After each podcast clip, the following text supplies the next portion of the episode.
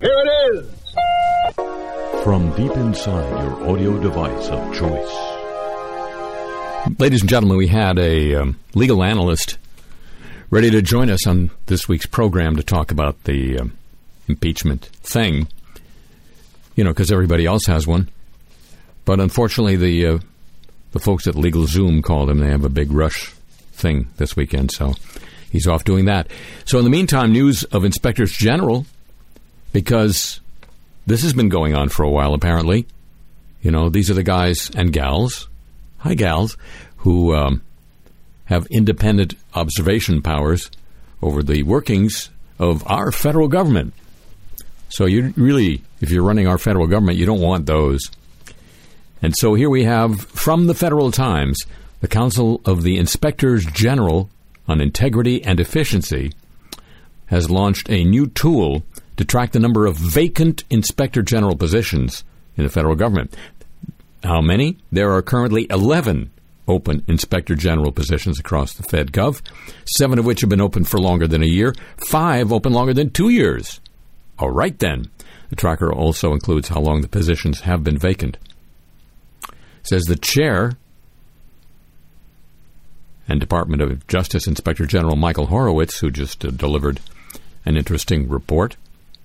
Quote, filling Inspector General positions has long been a priority for the oversight community. Who knew? No matter how able or experienced an acting Inspector General may be, permanent leadership at any organization is important for stability and long term success. Unquote him. Agencies lacking a permanent Inspector General right now include Department of Defense, Education, Health and Human Services, and Treasury. The Office of Personnel Management and CIA are also on the list. All right. Everybody's breathing easy. Nine of the vacancies require President Trump's nom- what? President Trump's nomination and Senate confirmation. Horowitz added permanent IGs inevitably are seen as having greater independence. As such, a timely process for addressing vacant IG positions is critical to an inspector general's success in overseeing federal programs and personnel. That's his quote, and of course the the contrary would be true as well. If he's not permanent, why he's got less clout. It's a system. Hello, welcome to the show.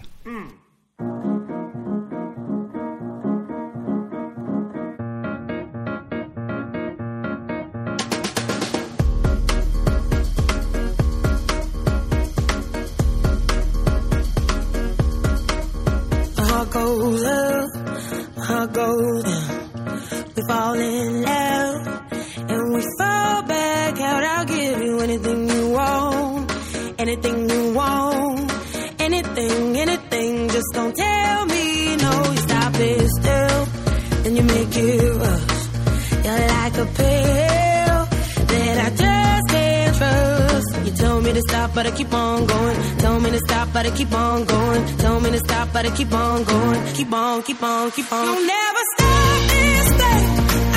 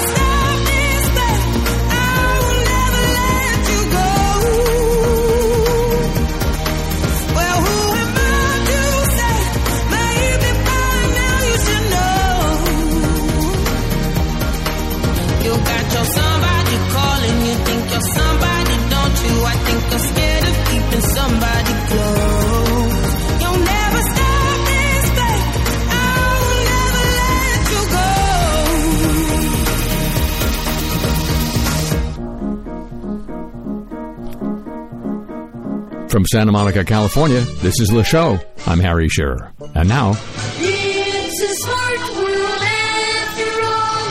It's a smart world after all. It's a smart world after all. It's a smart, smart world. talking about a system, ladies and gentlemen. To doctors opening patients' electronic records across the U.S., the alert would have looked innocuous enough. A pop up would appear asking about a patient's level of pain. Then a drop down menu would list treatments ranging from a referral to a pain specialist to a prescription for an opioid painkiller. Click a button, the program would create a treatment plan. For uh, three years up to last spring, the alert went off about 230 million times.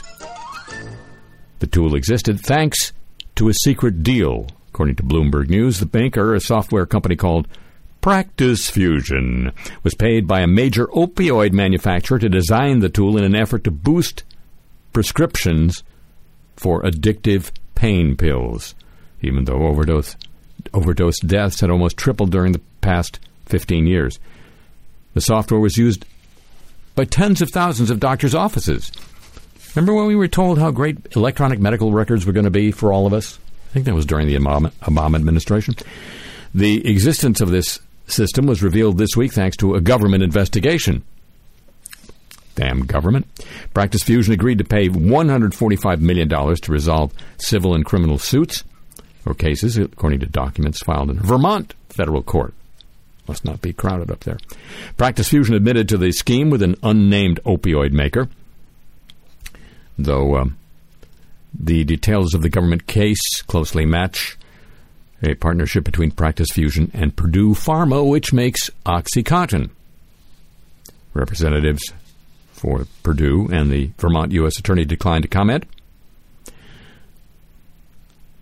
The owner of Practice Fusion, Allscripts Healthcare Solutions, said in a statement the conduct predated the, its its purchase of Practice Fusion, and it has furthered further strengthened compliance at Practice Fusion.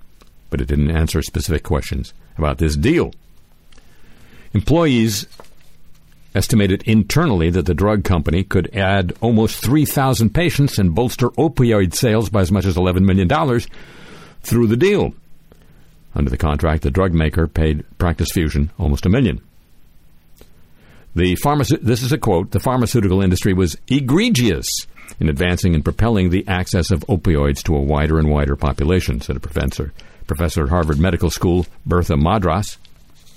She described the fusion, uh, practice fusion arrangement as nefarious.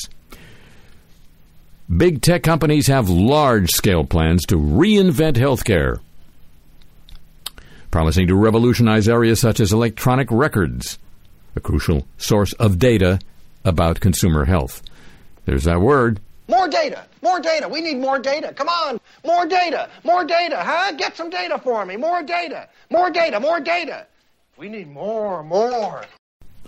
The Practice Fusion case shows how such plans can be exploited and even provide a new avenue for financial interests to influence treatment. The San Francisco based company, Practice Fusion, was founded in 2005, became known for its unique model of providing free ad supported health record software to independent doctors. It's used in roughly 30,000 practices. The idea was to get the opioid makers pain drugs to certain kinds of patients, ones who aren't taking opioids, or those being prescribed the company's less profitable products. It also aimed to secure longer prescriptions. Companies agreed to do a research study, but according to an internal Practice Fusion email in the court papers, the drug company considered it, quote, all about marketing. What are you looking at? Practice Fusion reported to the drug company in 2016 the project was working as intended, shifting prescriptions to the company's extended release opioids. It continued even after a lawyer for the drug maker raised concerns about the substance of the program and started a legal review. Electronic medical record makers have come under increased scrutiny for their business practices, including by the U.S. Justice Department. Oh, that. Since they've grown under the implementation of the Affordable Care Act. Practice Fusion did have similar agreements with makers of other drugs, 14 such deals, according to the government's civil case. 14 such deals with pharmaceutical companies between 2013 and 2017. That's smart. And Charter, the uh, cable company, is killing its home security service and telling customers that security devices they've purchased will stop working once the service is shut down February 5. Your house just got done. The impending shutdown and customers' anger at Charter, cable company also known by the brand name Spectrum, has been widely reported over the past month.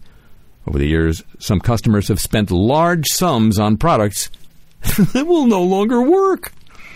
One user posting on a forum said they spent $1,200 on sensors and IP cameras, which will be essentially useless in a couple of weeks. Well, actually, now. Uh, the devices won't connect to other alarm monitoring services. Charter will no longer offer the ability to remotely manage the system and view security video. Charter partnered with Amazon's Ring and Abode to give customers a free equipment bundle if they buy a year of monitoring. Those deals may not be enough to compensate customers who purchased a lot of Charter devices over the years. Oh, and P.S. Charter is not providing refunds. That is a smart world. Oh, by the way, um, a note to people who are hearing this program when it's broadcast on Sunday, on the first Sunday in February, this is a rare day not just because it's Super Bowl Sunday now. Come on, re- relax. Calm down. It's a palindromic date 0202 2020. Happy palindrome, everybody. Now, try to be surprised as I share with you some news of the atom. The materials that the United States and other countries plan to use to store high level nuclear waste are likely to degrade faster than anyone previously knew much like the United States itself. No, because of the way those materials interact. New research shows the findings published in the journal Nature Materials. I read it for the materials. Show that corrosion of nuclear waste storage materials accelerates because of changes in the chemistry of the nuclear waste solution and because of the way the materials interact with one another. How could we not have known that before? How could we not have asked this indicates the current models may not be sufficient to keep the waste safely stored, unquote. Xiaolei Guo, lead author of the study, deputy director of Ohio State Center for Performance and Design of Nuclear Waste Forms and Containers. That's some center, part of the university's College of Engineering. And he continues, it shows that we need to develop a new model for storing nuclear waste. Never too late. Department, the team's research focused on storage materials for high level nuclear waste, primarily defense waste, the legacy of past nuclear arms production. The waste is highly radioactive. While some types of the waste have half lives of about 30 years, others, for example, your plutonium, have a half life that can be tens of thousands of years. The half life, as you know, is the time needed for half of the material to decay.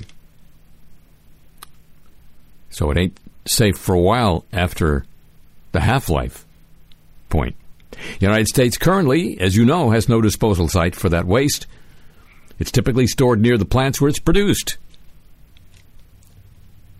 Wouldn't you like a nuclear plant in your neighborhood now? A permanent site has been proposed for Yucca Mountain in Nevada, though plans have stalled. Countries around the world have de- debated the best way to deal with nuclear waste. Only one, Finland, has started construction on a long term repository. But the long term plan for high level defense waste storage around the globe is largely the same, according to Science Daily. It involves mixing the nuclear waste with other materials to form glass or ceramics. Ooh. And then encasing those pieces of glass and ceramics, now radioactive, inside metallic canisters. Canister would then be buried deep underground. Job done.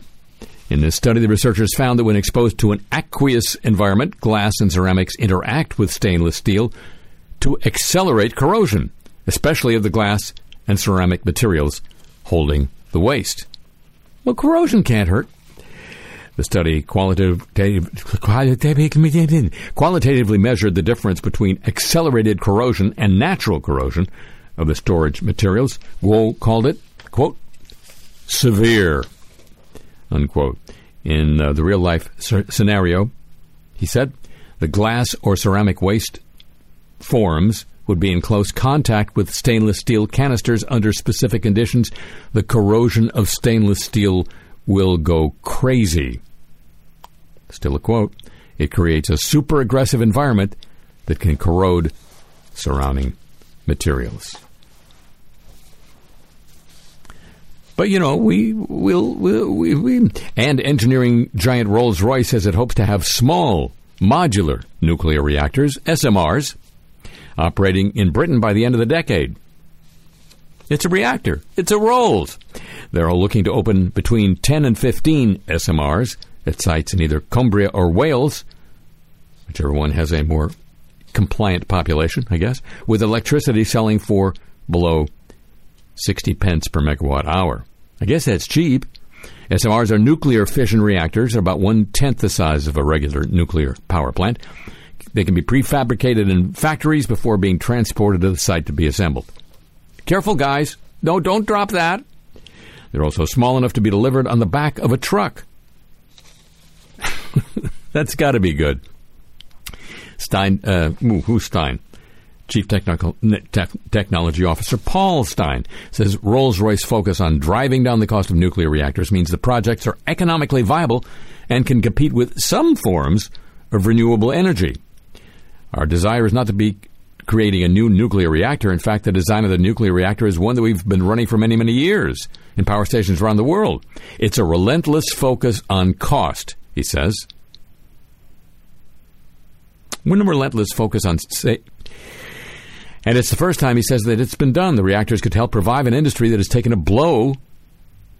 Manufacturing costs are expected to be three billion over budget at the new Hinkley Point C power station in Britain.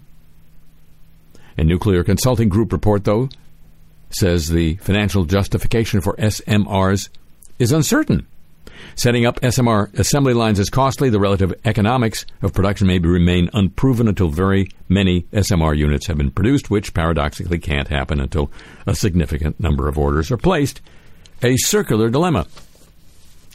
Sounds like a theme park ride to me. The nuclear circular dilemma. Line up on your left. And, and now deadline Osaka Japan, Kansai Electric Power Company says it's going to suspend operations at two nuclear reactors after missing the industry regulator's deadline. The deadline for lunchroom sanitation, deadline for. No, to build counterterrorism facilities. That's all. This is from the Mainichi in Japan. The suspension of the number two, uh, number three and four reactors at the Takahama plant for about five months from August and four months from October will be the second such shutdown in Japan. The Nuclear Regulation Authority had told Kansai Electric it must suspend operations if the facilities, to be at least 100 meters away from the reactors and finished within five years of the start of construction, were not ready around a week before the respective deadlines, coming August and October. The two reactors are currently undergoing regular checkups turn your head and cough, and not generating power. Kansai, which said construction would now be completed by November, said the move will result in its monthly fuel cost increasing by about 82.5 million as it's going to need to use alternative power generation. It'll buy that from uh, other utilities. The Nuclear Regulatory Authority in Japan said a year ago it would not allow power companies to operate reactors if they failed to put in place sufficient counterterrorism measures by its deadlines. And apparently the company said, deadlines, schmedlines, or breadlines. Its requirements include an emergency control room, standby power supply, and reactor coolant pump to maintain cooling procedures via remote control and prevent the release of radioactive materials, is all. Kansai has removed eight rods of a rare type of spent fuel made of plutonium, plutonium uranium mixed oxide from one of the reactors. Second such case in Japan after one conducted at a plant in western Japan earlier this month. It's going to store that spent, as it's called, MOX, mixed oxide fuel rods, temporarily. Well, of course. What else you got? In a cooling pool at the plant Japan has no reprocessing facilities for them, despite government and power companies' plans to reuse plutonium extracted by processing the spent fuel. That went nowhere. It's clean, it's cheap, it's safe, it's too nowhere to meter, our friend the atom. And now,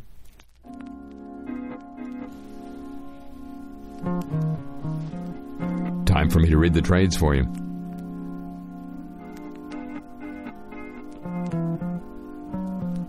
From Advertising Age Facebook lets users clear internet tracks. Marketers lose another signal to target ads. Get your get ready to shed some tears. I'm going to read it for you. Facebook has finally rolled out a clear history button that lets people erase their online tracks adding to the potential roadblocks advertisers face targeting consumers as more internet companies lock down data. This week, Facebook made off Facebook activity available to all its users. After only releasing the privacy measure in a limited way last year, the option is available in people's settings menu on the social network. It leads to a list of brands that have data on the user. People can see if brands, Hulu, H- uh, J. Crew, Home Depot, and any mass marketers, more sharing, more doing, have shared data with Facebook. Facebook users can also delete the data so the brand could no longer use that connection as a way of targeting the person with ads. It's similar to clearing the internet activity in a browser and erasing cookies. Once these tracks are erased, advertisers have a hard time retargeting the consumers that visit their websites, log into their apps, and make purchases in their stores. Yeah, you bought something from me, but we want more. It also makes it difficult for advertisers to keep track of their marketing pan- campaigns. If a person deletes their online tracks, a brand might not be able to tell if and when they served that person an ad and whether that ad was effective.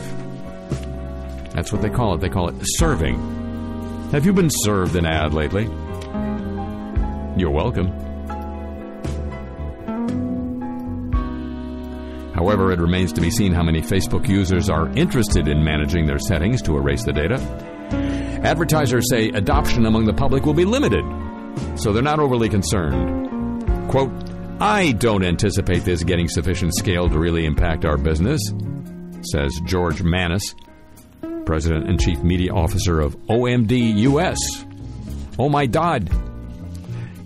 Quoting him again. No, uh, this is quoting somebody else, Aaron Goldman, at a marketing technology company. Consumers have a track record of apathy when it comes to actively managing their privacy, whether it's deleting cookies or clearing history. These tools get very little usage and have very little impact on marketers. Unquote. So put your handkerchiefs away no tears today. Facebook CEO Mark Zuckerberg announced the new privacy tool in a blog post. Facebook has made a number of changes to the way it handles users' data. The company is responding to a more vigilant policy environment in the U.S. and around the world.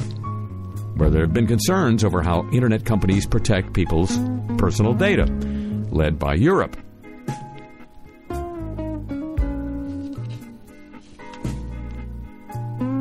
In 2018, Facebook banned third party data providers, kicking them off its automated ad platform so brands could no longer directly access their data to create targeting audiences. It was a sign Facebook would be stricter with how brands use consumer data to reach users on its platform. Facebook has warned that with less data available for ad targeting, its ads might be less valuable with brands willing to pay less for them. Google and Apple have made privacy enhancements too, which affect the digital advertising world. Apple, the most aggressive with anti tracking mechanisms in Safari, which prevents brands from connecting the dots as people bounce around the web through cookies. It's hard to get through cookies. Get, you get a lot of dough on you. Earlier this month, Google announced it would take a cue from Apple and phase out third party cookies within two years. The changes in how data is collected and shared could wind up helping the top internet advertising companies like Facebook and Google, while squeezing out the companies that build advertising technology businesses based on the old system. If Google and Facebook control the data more tightly, advertisers say, then brands are more beholden to them to run their campaigns. Oh, it's bad for the little guy, is it? These moves, while they're being done in the spirit of consumer data privacy standards, Manas says, they're also pretty clearly advantageous to Facebook, Google, Amazon, and other major platform players who own and operate an ecosystem that is essentially one giant first party data ecosystem. Brands and their ad tech partners are coming up with new ways to retrace the digital footprints back to consumers while working within the new privacy framework.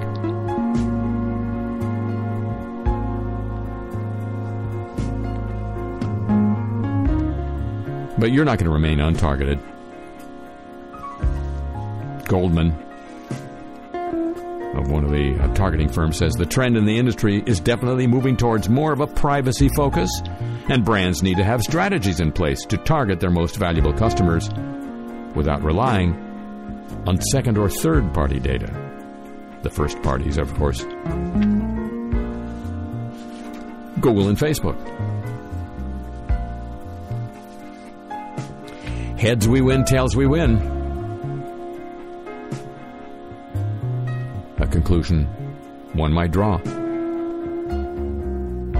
when I read the trades for you. Copyrighted feature of this broadcast.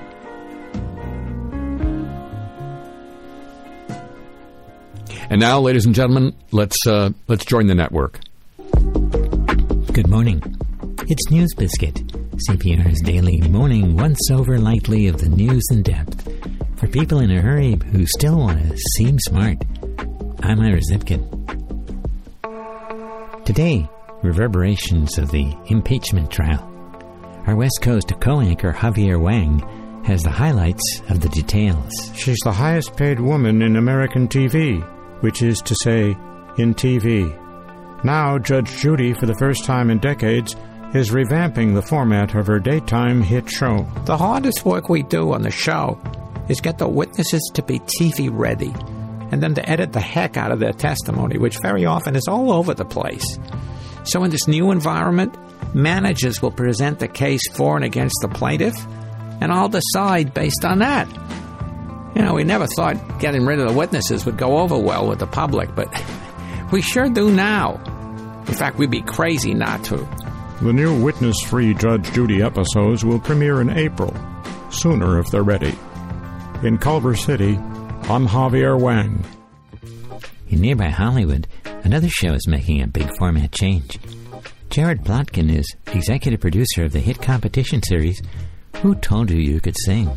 We've got some of the greatest stars of the recent music business as judges. And yet we were spending so much of our time, our hour, on performances by contestants, almost all of whom you're never going to see again. Giving more airtime to the judges was almost a no brainer. More like a new brainer, you might say. At least their agents thought so, and uh, and now so do we. And in the wake of the impeachment trial proceedings this week, a well known religion is changing its name. Mary Margaret Mercer has the essence of the story. Some of their followers are well known celebrities. Their members are famous for going door to door offering free copies of their magazine. Now, leaks from the relatively secret hierarchy of the religious organization suggests a name change is in the offing. Citing polls showing a recent drop in public support for the role of witnessing, the Jehovah's Witness organization is planning to change its official identity to Jehovah's Verdict, says an anonymous spokesman. These are faster times. People hear witnessing and think it just takes too long. We hear them. I'm Mary Margaret Mercer, sitting right next to Ira. And in a breaking development just before we came on air, attorneys for convicted murderer Phil Spector have filed an appeal of his conviction in federal court. In it, they claim that both the prosecution and the defense in his trial presented witnesses, which violated contemporary standards of fairness and inevitably prejudiced the jury. We'll be following this case. And that's the last bite of today's News Biscuit. Support came from listeners like you, as well as from listeners who differ in many ways from you. Additional support came from listeners who we don't know what they're like.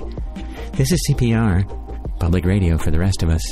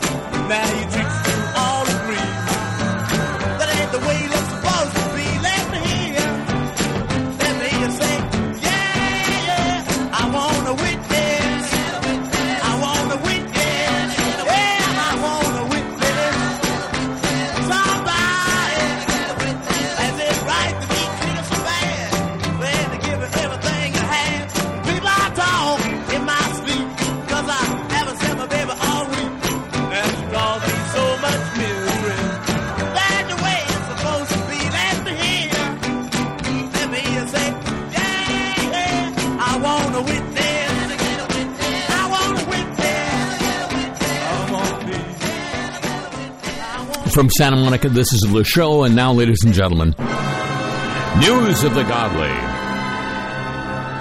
The Catholic Church is attempting to stop one of its own priests from suing it for child abuse because he took too long to come forward, prompting criticism. It has learned nothing. This is in Australia from the Royal Commission, which was investigating child abuse in the church. The Lismore Diocese plans to seek a permanent stay in the uh, local Supreme Court, the New South Wales Supreme Court, to prevent one of its priests from suing for abuse he suffered as a 12 year old altar boy.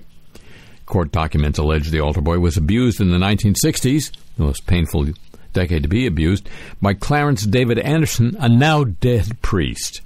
The abuse is said to have occurred at a church which sat on the grounds of a boarding school. Anderson was a priest and religious teacher. The boy was a boarder. On one occasion, the accuser alleges he was abused in the sacristy where he had been the older boy following morning mass.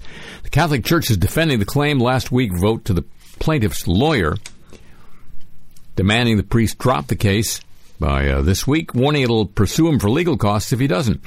Church's argument is that the time between the alleged offenses and the court case denied it any chance of a fair trial. The guy probably wanted witnesses, too.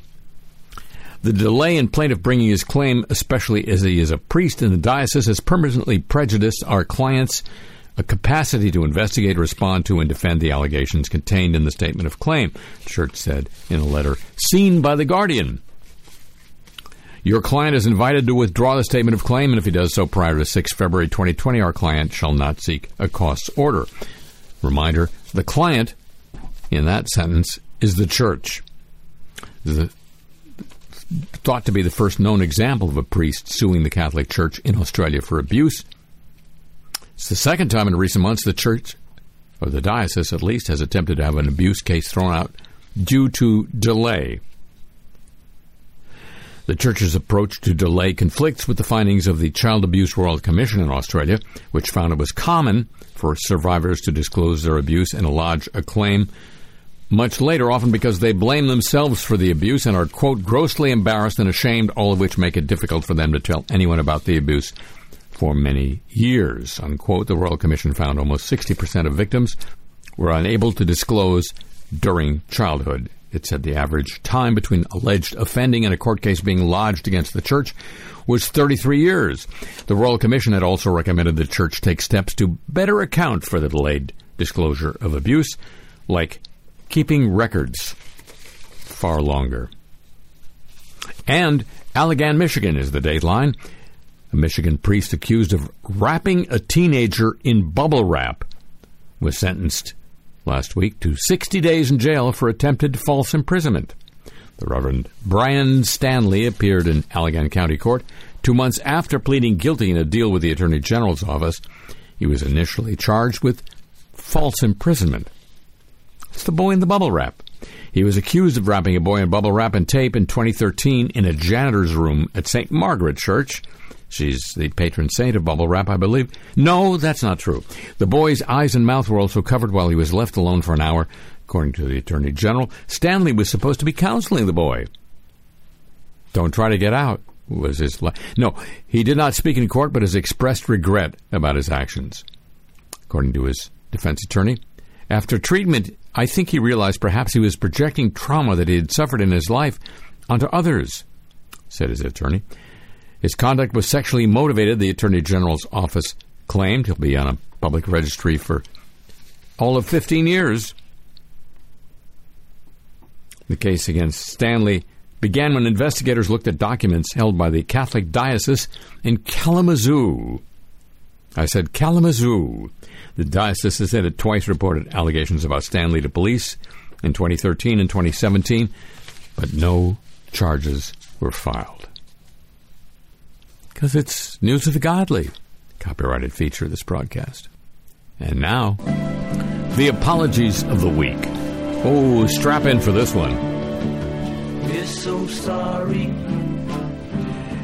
More than 50 House lawmakers have sponsored a resol- this is in Vermont have sponsored a resolution that would formally apologize for their predecessors' roles in the Vermont eugenics movement.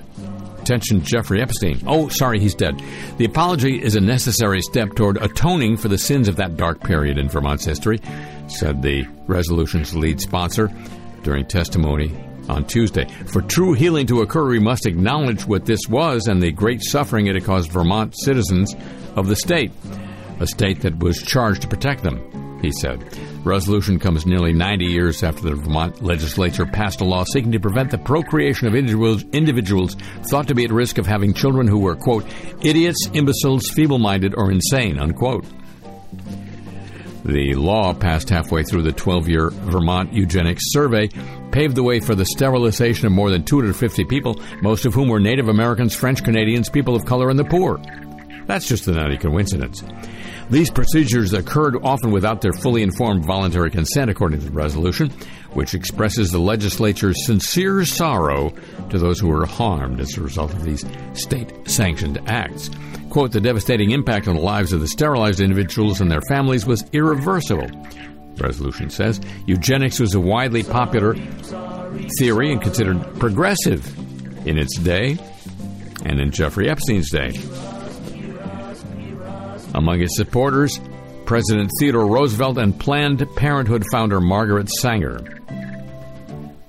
Last year, the State Department of Libraries chose to rename the Dorothy Canfield Fisher Book Award over her involvement. The legis- legislature has also struggled with how to acknowledge this period of the state's history. The House attempted two similar res- resolutions a decade ago. Neither made it out of the chamber. Neither did Margaret Canfield Fisher. Dayline, Lebanon, Tennessee, a white Tennessee judge has apologized after saying in open court that he was, quote, going to work like a regular white man and not a slave, unquote. The Tennessean reports Judge Haywood Barry made the comment while scheduling a hearing for a black defendant. Audio shows he was talking to an attorney about the schedule why he explained when he explained why he wouldn't work a second shift. Tennessee Code of Judicial Conduct prohibits judges from bias. Barry apologized, saying he's ashamed that, quote, something like that would even come out of his brain, unquote. An ABC News correspondent was suspended this week over inaccurate reporting on the death of Kobe Bryant and his 13 year old daughter, Gianna. Matt Gutman, Gutman, chief national correspondent for the network, erroneously reported that all four of Bryant's daughters were on the helicopter when it crashed Sunday, killing all nine people on board. Gutman later apologized on air for the mistake after it became apparent that only one of his daughters had been in the chopper. He was suspended for the mistake, according to E! News. Reporting the facts accurately is the cornerstone of our journalism, the network said. As acknowledged on Sunday, Matt Gutman's initial reporting was not accurate and failed to meet our editorial standards. Unquote ABC. This is from Matt Gutman. Today I inaccurately reported it was believed that four of Kobe's children were on board that flight. That is incorrect. I apologize to Kobe's family, friends, and our viewers. In a statement provided to E! News, Gutman again apologized to the Bryant family for any additional anguish his report caused. We're in the business of holding people accountable, he said, and I hold myself accountable for a terrible, terrible mistake, which I deeply regret. Unquote. Matt Gutman. ABC did not immediately respond to a request for comment from NBC. Does Macy's tell Gimbels? The BBC has apologized for using footage of LeBron James during a news segment on the death of the former LA Laker player Kobe Bryant, using the footage of LeBron instead of Kobe. It told viewers that Kobe uh, of Kobe's death while showing a photograph of Bryant with his daughter, with his daughter, but it then aired a clip which appeared to show current Lakers player James walking off the court. At the end of the bulletin, Rita Chakrabarti, Rita Chakrabarti, who was reading the news of the BBC at the time, said, quote, In our coverage of the death of Kobe Bryant in one section of the report, we mistakenly showed pictures of another basketball player, unquote. Rita Chakrabarti. Afghan Prime Minister Sarwar Darnesh, Danesh apologized over fo- forgery of a group photo this week. A group photo taken on Monday at Sadarat Palace in Kabul was published on the second vice president's official Facebook page. Does the third vice president have one? Quote, it was a technical error from our office for which I apologize, and we've republished the original version of the photo, Dinesh said in a statement published on his Facebook wall. That wall did not collapse under high winds this past week. The British um, embassy in Kabul published the original version of the photo, which was taken after the signing ceremony of the Global Pledge on Media Freedom. Here's your irony for you. The Archbishop of the Archbishops of Canterbury and York have apologized after the Church of England declared only heterosexual married couples should have sex. The rest of you just roll around in the straw. Archbishops Justin Welby and John Sentamu said they took responsibility for releasing the church statement last week, which they acknowledged had, quote, jeopardized trust, unquote. The pastoral guidance was issued to clergy after a recent change in UK law allowed straight couples to tie the knot in a civil ceremony instead of a traditional marriage. The Archbishop duo said in a statement, We as archbishops, alongside the bishops of the Church of England, apologize and take responsibility for releasing a statement last week which we acknowledge has jeopardized trust. We are very sorry and recognize the division and hurt this has caused. Unquote. The pastoral statement from the House of Bishops of the Church of England said, quote, Sexual relationships outside heterosexual marriage are regarded as falling short of God's purposes for human beings, unquote. Dear Lord, just reveal those purposes to us one more time, won't you? Or in the uh, in the dulcet tones of the Senate chaplain, Dear Lord, reveal to us your plan for us. That was amazing. The Boston Globe issued an apology Tuesday after referring to a group of black musicians as, quote, anthropoids, unquote, in an article about the upcoming lineup at a music festival called Boston Calling. The original article praised the festival for including local talent after being criticized for not booking enough local acts in recent years. Rock Weirdos Dinosaur Jr. play Sunday, as do Lowell bred rock hitmakers PVRIS and Swiss Army Knife rapper Cliff Notes, the article read. Hip Hop Anthropoids Camp Blood, meanwhile, are on Saturday. That's a quote. This is according to WGBH FM, which does not carry this program. Anthropoids translates to ape man in most dictionaries. Camp Blood is comprised of musicians Hassan Barclay and Shaka Dendi, both African American men. After replacing the term with trailblazers, the Globe issued the following apology. Quote, due to errors by a writer and editor, an earlier version of this story contained a term to describe the band Camp Blood that in the context it was used is racist. The word the writer intended to use was android. The story has been updated to remove the reference. The Globe deeply regrets the error and extends its apologies to Camp Blood and to Globe readers, unquote. In response to the article, Camp Blood member Hassan Barkley expressed his frus- frustration over the racist descriptor on Twitter as a musician who fights against racism with his music. Quote, Boston's really not for us, he tweeted. Dude. I was there back then. Norman, Oklahoma city councilors passed a proclamation formally acknowledging, condemning, and apologizing for the city's former status as a sundown town.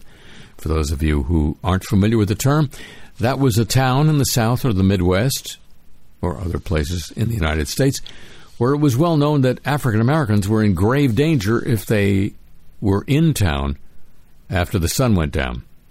Until 1967, there was an agreement among realtors to not sell homes to minorities. That ended when Dr. George Henderson, his wife, mother in law, and seven children moved. I didn't really realize until after we got here that this was a sundown town, he said. Years later, Henderson asked the realtor why his company sold the home to the family. He told me if we had not sold you a house, I couldn't have lived with my conscience, he remembered. To move us forward from our past, we have to acknowledge it. Norman Mayor Bree that's three E's. Clark said, The point of the proclamation is not to make people feel bad, it's to acknowledge where we were and where we want to go in the future. Henderson was able to purchase a house, but no, not everybody in Norman was ready for its first African American family. Obscene telephone calls, garbage on the lawn, people uh, yelling profanities, racial slurs, people stopping me at night asking why I was in the neighborhood. Henderson recalled all that. It was just the opposite of what I was looking for. He was the third African American professor at the University of Oklahoma, but none before him dared to live in town. Even OU's first African American student lived in Oklahoma City. Even after death threats to him and his family, Henderson said Norman was always the place he was meant to live and teach. Deadline Melbourne, Australia. Tennis greats Martina Navratilova and John McEnroe have apologized for a breach of protocol at the Australian Open. Did you know they had protocol there? They were taken to task by tournament organizers for an on court protest against Margaret Court. Navratilova and McEnroe called for Court's name to be stripped from the second show court at the venue for the Australian Open and replaced by Australia's former world number one Evonne Goolagong. Australian Margaret Court holds the all-time record of 24 Grand Slam single titles, but she's been heavily criticized for voicing her religious-based opposition to same-sex marriage and transgender athletes. But the governing body, Tennis Australia, condemned Navratilova's and McEnroe's protest at the arena as a breach of protocol. I got in trouble. I'm sorry I broke protocol, said 18 time Grand Slam champion Navratilova, who was openly gay. I had no idea there was this kind of protocol. Had I known, I would have done it differently, but I would have still tried to make my statement, which is that you name buildings after not what just people did on the court, but also off the court, the whole body of work. So I've said my piece, but I do apologize about breaking pro- protocol. I did not need to do that, unquote. Navratilova. McEnroe also claimed ignorance of the protocols, just like me. Quote, admittedly, I was never one to study the rule book carefully, or for that matter, even at times abide by the rules, he said. For that, I apologize to Tennis Australia and recognize and appreciate the great job they've done to make the Australian Open a great event for fans, players, and myself, unquote. Court was honored in a low key ceremony at the Rod Laver Arena on Monday, marking the 50th anniversary of her 1970 calendar Grand Slam. The president of Tennis Australia said removing Court's name from the stadium was not on the governing body's agenda. I didn't even know they had a. I didn't know they had a protocol. I didn't know they had an agenda. Deadline Amsterdam Dutch Prime Minister Mark Rutte apologized for how his kingdom's wartime government failed its Jews, a first by a sitting prime minister. He, during a Holocaust commemoration, he offered apologies for the government of those days while the last survivors are still with us. That government, he said, failed in its responsibility as provider of justice and security for Dutch Jews. Rutte, in power for 10 years, has resisted calls for issuing such apologies, including from the Dutch chief rabbi. Some 75% of the 140,000 Jews who lived in the Netherlands before the Holocaust were murdered by German Nazis and their local collaborators.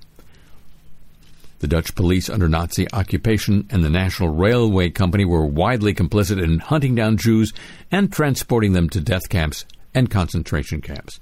At the same time, the Netherlands had a strong resistance movement and has the second largest number of righteous among the nations. That's the designation reserved for non Jews who were recognized by Israel for risking their lives to save Jews during the Holocaust. Just behind Poland. France, Belgium, and Luxembourg have officially apologized for their authorities' roles in the systematic annihilation of Jews in statements. In 1995, Queen Beatrix made the first official recognition by a Dutch head of state of Holocaust era complicity when she said that her countrymen who saved Jews during the Holocaust were exceptions. She said in Holland that thinking about the Holocaust should fill us with a deep feeling of shame, but she did not apologize. That's royal prerogative. Daylan Lonsdale, Minnesota, Minnesota Roman Catholic priest apologized this week for saying in a sermon that Islam was the greatest threat in the world to the United States and Christianity. The Reverend Nick VanDenBroeke apologized in a statement issued by the St. Paul Minnesota Catholic Archdiocese. He had made the comments in a sermon at the church where he serves as pastor.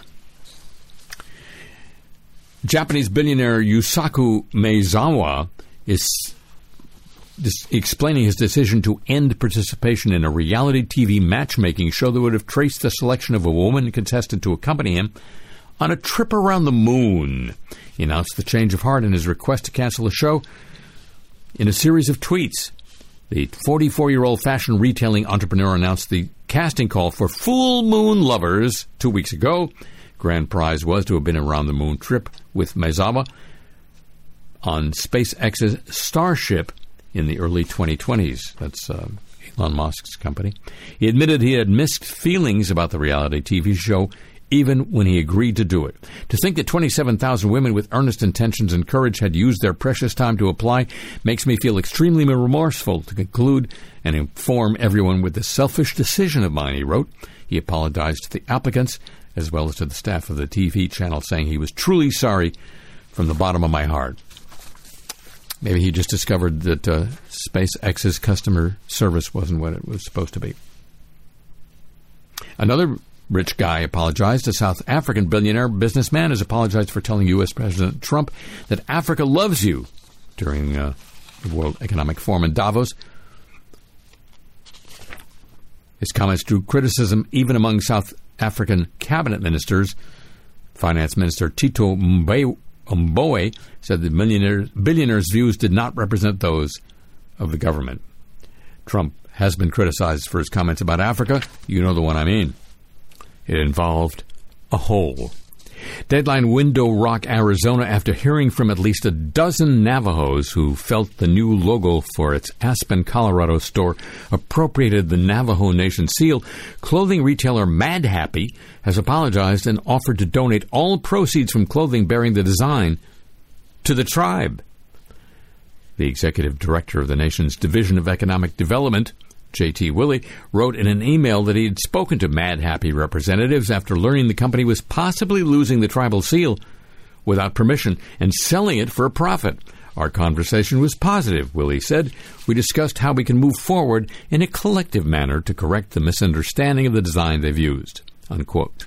In an online apology letter Madhappy sent to Navajos who'd questioned the design on social media, the company said the artwork for the Madhappy Aspen Snowmass design had been outsourced, and company higher ups were unaware of its resemblance to the Navajo Nation seal. It was brought to our attention that artwork we used on a recent garment bore resemblance to the Navajo Nation seal. We would like to take this time to offer our sincerest apologies to the Navajo Nation for any offense or distress that this may have caused, the company statement said. The apologies of the week, copyrighted feature of this broadcast.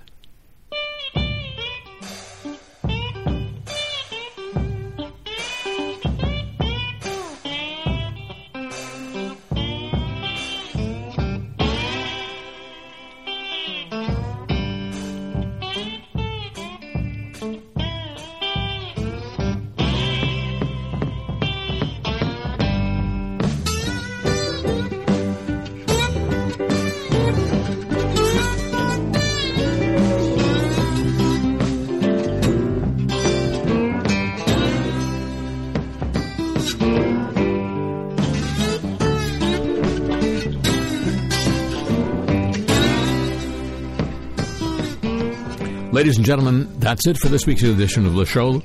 Next week at the same time and same station, back again, and on your audio device of choice whenever you want it. And it'd be just like witnesses. If you'd agree to join with me then, would you? Alrighty, thank you very much. Uh huh. Tip of the show chapeau to the San Diego desk and to Pam Halstead and to Thomas Walter, WWNO New Orleans, for help with today's program. The email address for this broadcast, your chance to get Cars I Talk t shirts, and the playlist for the music, all at harryshearer.com. And I'm on Twitter at the Harry Shearer.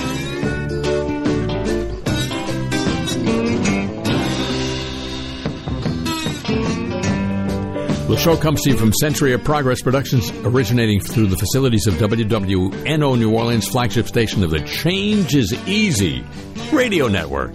So long from the home of the homeless.